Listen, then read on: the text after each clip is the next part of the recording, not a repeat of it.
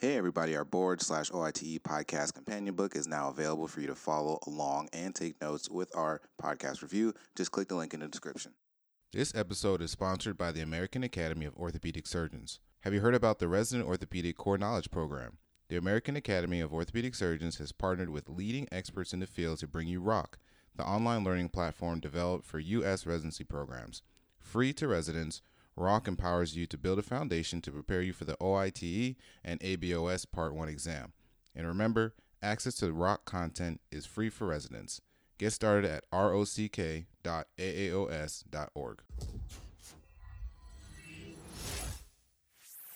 You are now listening to Nailed It, the Orthopedic Surgery Podcast, featuring doctors Jay Fitz and Wendell Cole.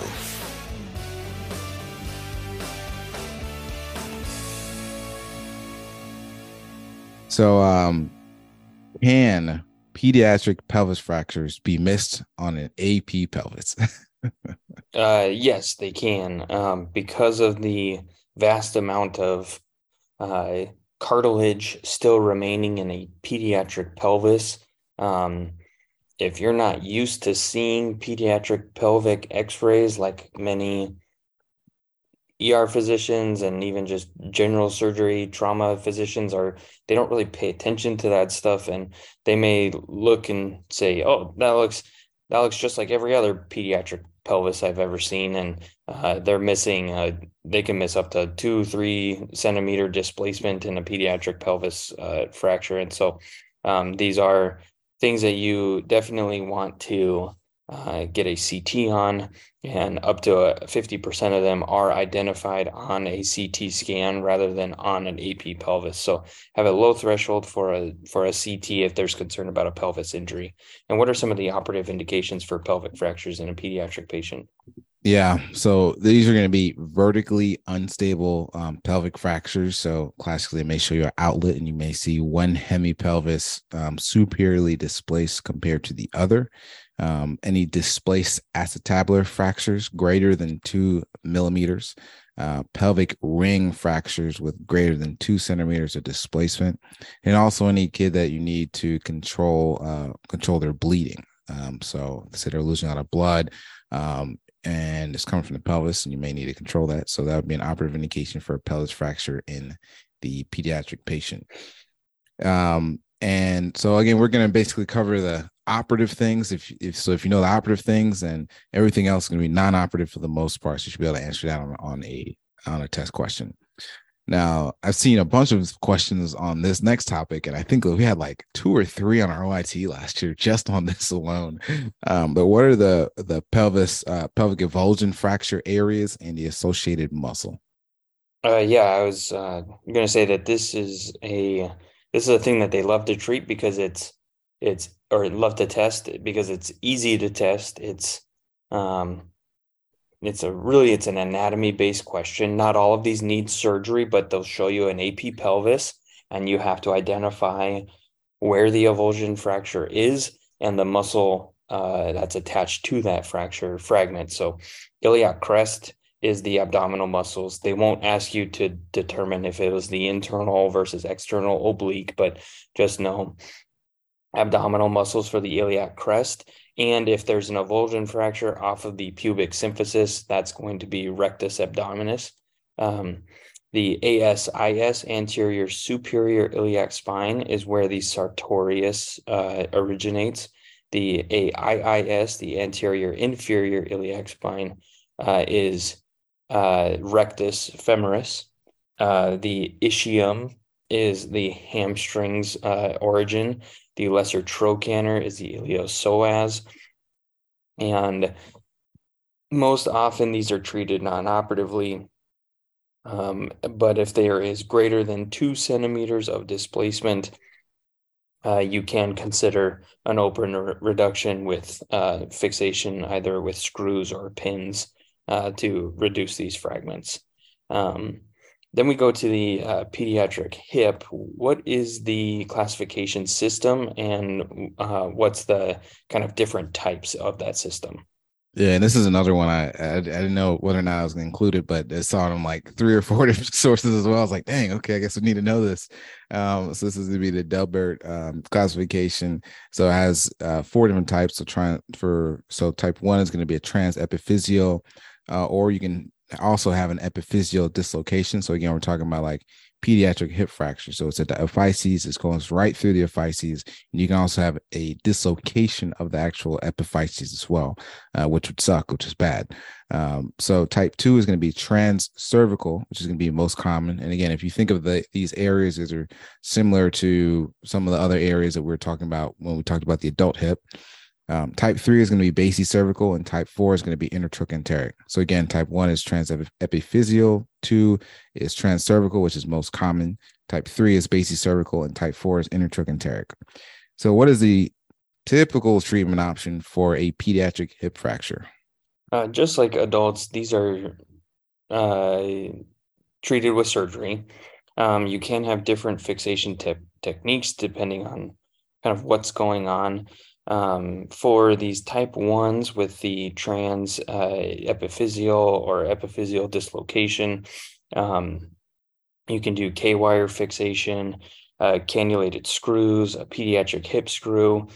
Um, for the type four uh, kind of intertrochanteric, you can always do a proximal femur locking plate or a blade plate. Um, you you basically, uh, if you don't have to, you don't want to extend your fixation across the physis. There's not a lot of growth that happens at the uh, proximal femur physis, but if you can avoid it, you want to stop your screws short of that and remove your screws once uh, healing has occurred.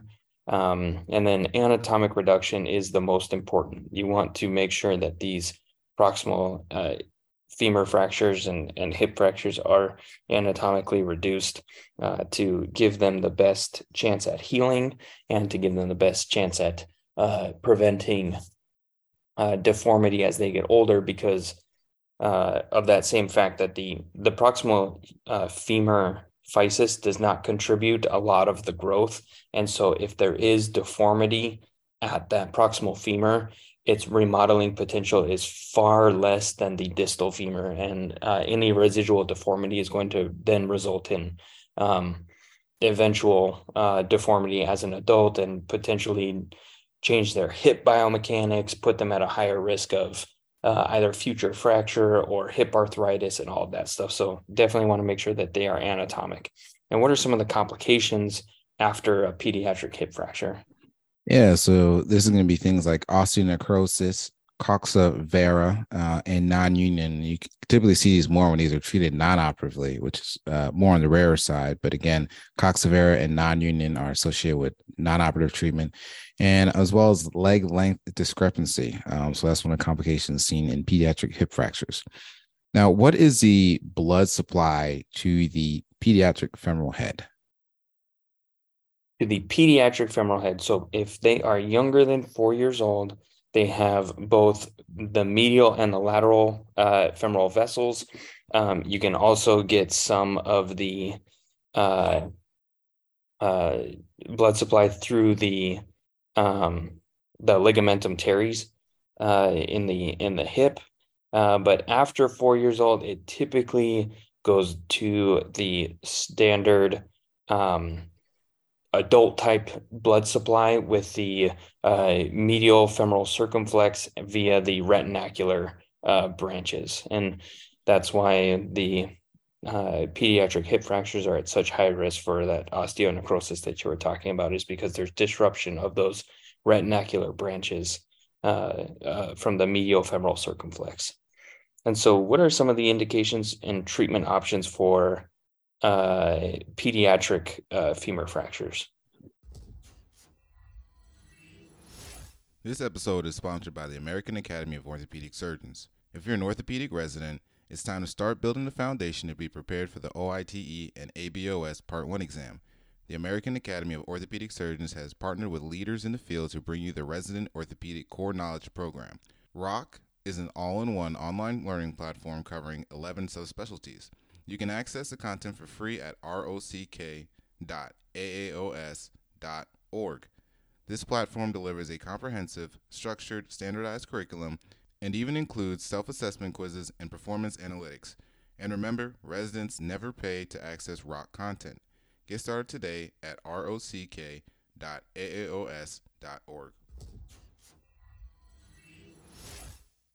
Yeah, so this is going to be like really based on age, and after a certain amount of age, it can be based on weight a little bit. So if you're um if you are less than six years old um, from zero to six months of age you're thinking a spica cast and uh from uh i'm sorry a pavlik harness and from six months to five years of age you're thinking a spica cast um and so the thing with spica casting is you can do a double leg spica cast where two legs are in the spica cast or a single leg spica cast where the fractured um, leg is in the spica cast. And so single leg spica casts are associated with um, good parent satisfaction compared with a double leg spica cast. Uh, if you think about it, you you know you just this is a little bit less to take care of.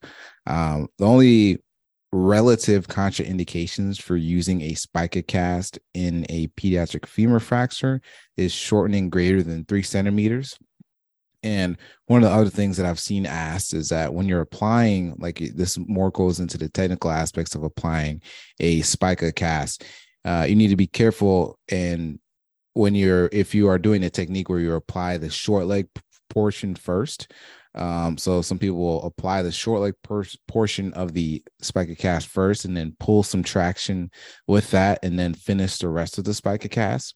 But uh, this is being associated uh, with compartment syndrome because again, you're like pulling and, and compressing the air right where the popliteal fossa is. So um, that may be one of those tech questions or things that you need to uh, be on the lookout for.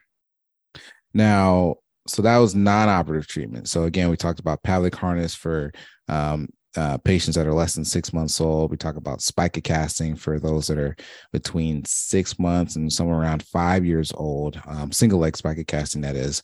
Uh, now, what are the indication and treatment options for operative treatment of a pediatric femur fracture?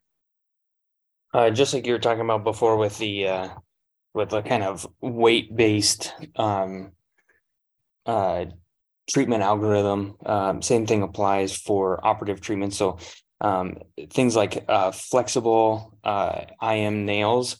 Um, those are typically reserved for the five to 11 year olds. Um, you want to achieve approximately 80% of canal fill, and it's harder to control comminuted fractures or very distal fractures, uh, but you still can use them in these instances. You may just have to um, augment your fixation in uh, various ways, but um, typically you want to um, uh, reserve the uh, flexible nails for kids that I believe are under 100 pounds or approximately 50 kilos. Um, but uh, you then can uh, do like a more adult antegrade femoral nail for the ages like 8 to 10 or weight greater than uh, 50 kilos. And you want to try a lateral uh, entry nail just because you want to preserve the blood supply. And there's a theoretical disruption of blood supply with the piriformis entry. Um, you can also try submuscular plating uh, for comminuted or length unstable fractures. Um, the complications from the submuscular plating is uh, refracture after removal because you're putting a lot of holes in the side of the bone from the screws. Um, and then you can also get distal femur uh, valgus deformity. And then um, if you do an open plate versus an X fix, um, that's more like a the X fix is more of like a damage control type of situation with eventual uh, fixation uh, underneath the skin once the patient is stabilized, and then open plating uh, for either open injuries, um, ballistic injuries, uh, very comminuted injuries that require uh, maybe something a little bit more aggressive. Uh, again, they're not going to test you on the outliers in this instance. They're really going to say, like, hey, you got a seven year old patient who is uh, 40 kilos. What's the treatment? And you're going to choose flexible intramedullary nails rather than a standard adult type and a antegrade femoral nail. That's what they're going to really test you on there. And so just understand that there's a weight limit for the flexible nails, but you can also treat these via plate and X-Fix if needed. And so when we move down to the distal femur metaphysis, what are some of the indications for operative treatment there? Yeah, there's gonna displaced fractures really. Um, so for a displaced fracture, you want to treat them with a closed reduction and then add some type of fixation. You're ideally trying not uh, to cross the physis if you can. Um, and so fixation option would be closed reduction, fixation with a transverse lag screw. Again, this is going to be above the physis because this is a metaphyseal region. Um, so you're going to fix this with a transverse lag screw to avoid the physis. If you just so happen to need to use smooth pins, you can use smooth pins also. Um, some people do that in an antegrade fashion and they'll leave the pins um, uh, a little proud. That way they can remove them and that way they don't uh, they don't go intra-articular and because that could give you a um, that could uh, put you at an increased risk for septic arthritis. And uh, complication noted with these distal uh, femur metaphyseal fractures is uh, malunion. Uh, so that's again, that's a metaphyseal fracture of the distal femur. Uh, what are the indications for operative treatment of a distal femur physeal fracture? Yeah, like I alluded to before, the distal femur physis is very undulating, and so um, you want an anatomic reduction of these uh, fractures. And so, if they are displaced, um, you want to do your best to get an anatomic reduction. Um, if they are non-displaced, these Salter Harris ones and twos can be treated non-operatively, but that's uh, not to say that you're not going to put them into a very long leg cast. And what I mean by very long leg is uh, the the long leg cast for the treatment of like tibia shaft fractures. I mean, you're probably just going to go up halfway on the on the thigh when you want to stabilize the distal femur, that long leg cast has to go really high up into their crotch so that you get good uh, stabilization proximally and distally. Um, but for the ones that are displaced, you can try a closed, but most likely going to need an open reduction. And like you said, smooth K wires if you have to cross the physis because you don't want the uh, threaded screw to uh, cause any either further injury to the physis or stop the physis from growing on either the medial or lateral side. Um, the complications from this is typically uh, growth arrest uh, and limb length discrepancy. Um, the growth arrest, if it happens on one side of the femur, then you may have to perform things like guided growth down the road uh, so that they don't overgrow one side of the femur versus the other. And you may have to either consider a uh, epiphysiodesis of the contralateral distal femur so that they don't develop a significant limb length discrepancy, or uh, down the road, you notify the patient and the parents that they will have an eventual leg length discrepancy and that that patient may ultimately decide to do a kind of a limb lengthening procedure with like a uh, one of those limb lengthening nails for the short side if they don't want to lose a lot of their growth. So um, again, they're they're not going to test you on that sort of stuff. That's just more like kind of real life discussions that you're going to have with the patients and their families because if it's a young patient, if it's an eight year old patient, you don't want to stop that patient's contralateral femur from growing because they will be significantly shorter than they otherwise would have been. So that may be a patient where you just you tell them that their leg's going to be short for a bit and then once they get to a certain age you can lengthen their other side or send them to a, a limb lengthening kind of specialist to, to evaluate them and lengthen their other side but uh, going on to the patella what's the most common type of patella fracture in children yeah, so this is going to be the patella sleeve fracture, and how I've seen this in questions is, you know, they'll they would have had, you know, some traumatic event, they'll have an extensor lag, or they won't be able to uh, you know, fully extend their knee. And so this patella sleeve fracture, uh, what this is, is you actually have a chondral sleeve of the patella separates from the main portion of the patella. So the only clue that sometimes you may get is on the lateral X-ray, you may just see patella alta. So if you see patella alta in a kid who cannot um, straighten his leg, you have to think patella sleeve fracture. And uh, and the treatment for for this, uh, if they're non-displaced fractures without extensor lag, uh, you treat these non-operatively, which I don't think they'll ask that. I think they'll probably show you a displaced a displaced patella sleeve fracture, um, uh, which you would fix with operative fixation. So again, any displacement greater than two millimeters, uh, fixed with operative fixation. Now, continuing down the leg, uh, what is the treatment of? Actually, I wanted to mention earlier uh, when we're talking about our pediatric femur fractures. If you want some more uh, deeper dive into that, we have an episode with Dr. Uh, Heffernan, um, Michael Heffernan, actually one of my staff, uh, previous staff here at Children's, uh, where he talked about that in depth. And um, continuing forth, so what is the treatment of a displaced tibial tubercle fracture? Um, so for the tibial tubercles, um, you're going to do an ORIF with screws or suture reattachment. Um, the complications with this, this is what's going to be tested most likely is um, what is they're going to show you displaced uh, tibial tubercle fracture, and they're either going to say what is the main complication with this fracture or what is the uh, blood vessel responsible for compartment syndrome in this patient. And uh, that's going to be the recurrent anterior tibial artery. Um, and then the uh, other complications that you can get from this are genu uh, recurvatum because the tibial tubercle is that anterior physis and if that physis stops growing, the posterior portion of the proximal tibia will still keep growing and it'll develop this recurvatum deformity. So, um, uh, another part of the proximal tibia, what is the treatment of a displaced tibial spine fracture? Yeah, I didn't realize I skipped that. Um, yeah, so this is going to be, um, you know, they'll show you an X-ray, you'll show you an AP, you look at the knee and you'll see it displaced um, your spine, or you'll see it on the lateral, um, and and then they'll show you, or they'll talk about you know, their physical exam and how it's similar. They'll have a positive Lachman exam, and so with these, you want to treat with um, ORIF or arthroscopic reduction. Uh, one of the test questions I've seen is uh, what soft tissue is entrapped when you have these displaced tibial spine fractures. And I think most commonly it's the anterior horn of the medial meniscus. So there are other soft tissues that can be entrapped, but I think that's the most common one um, out of a study.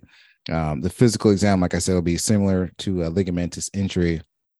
Um, the non displaced or the reducible fractures sometimes can be treated non operatively, but um, if you can't, you know, ideally, if they are displaced um, or not reducible, you, you treat those operatively. In complications, if you think about it, you operate on a knee, they can get stiff. So complications include arthrofibrosis.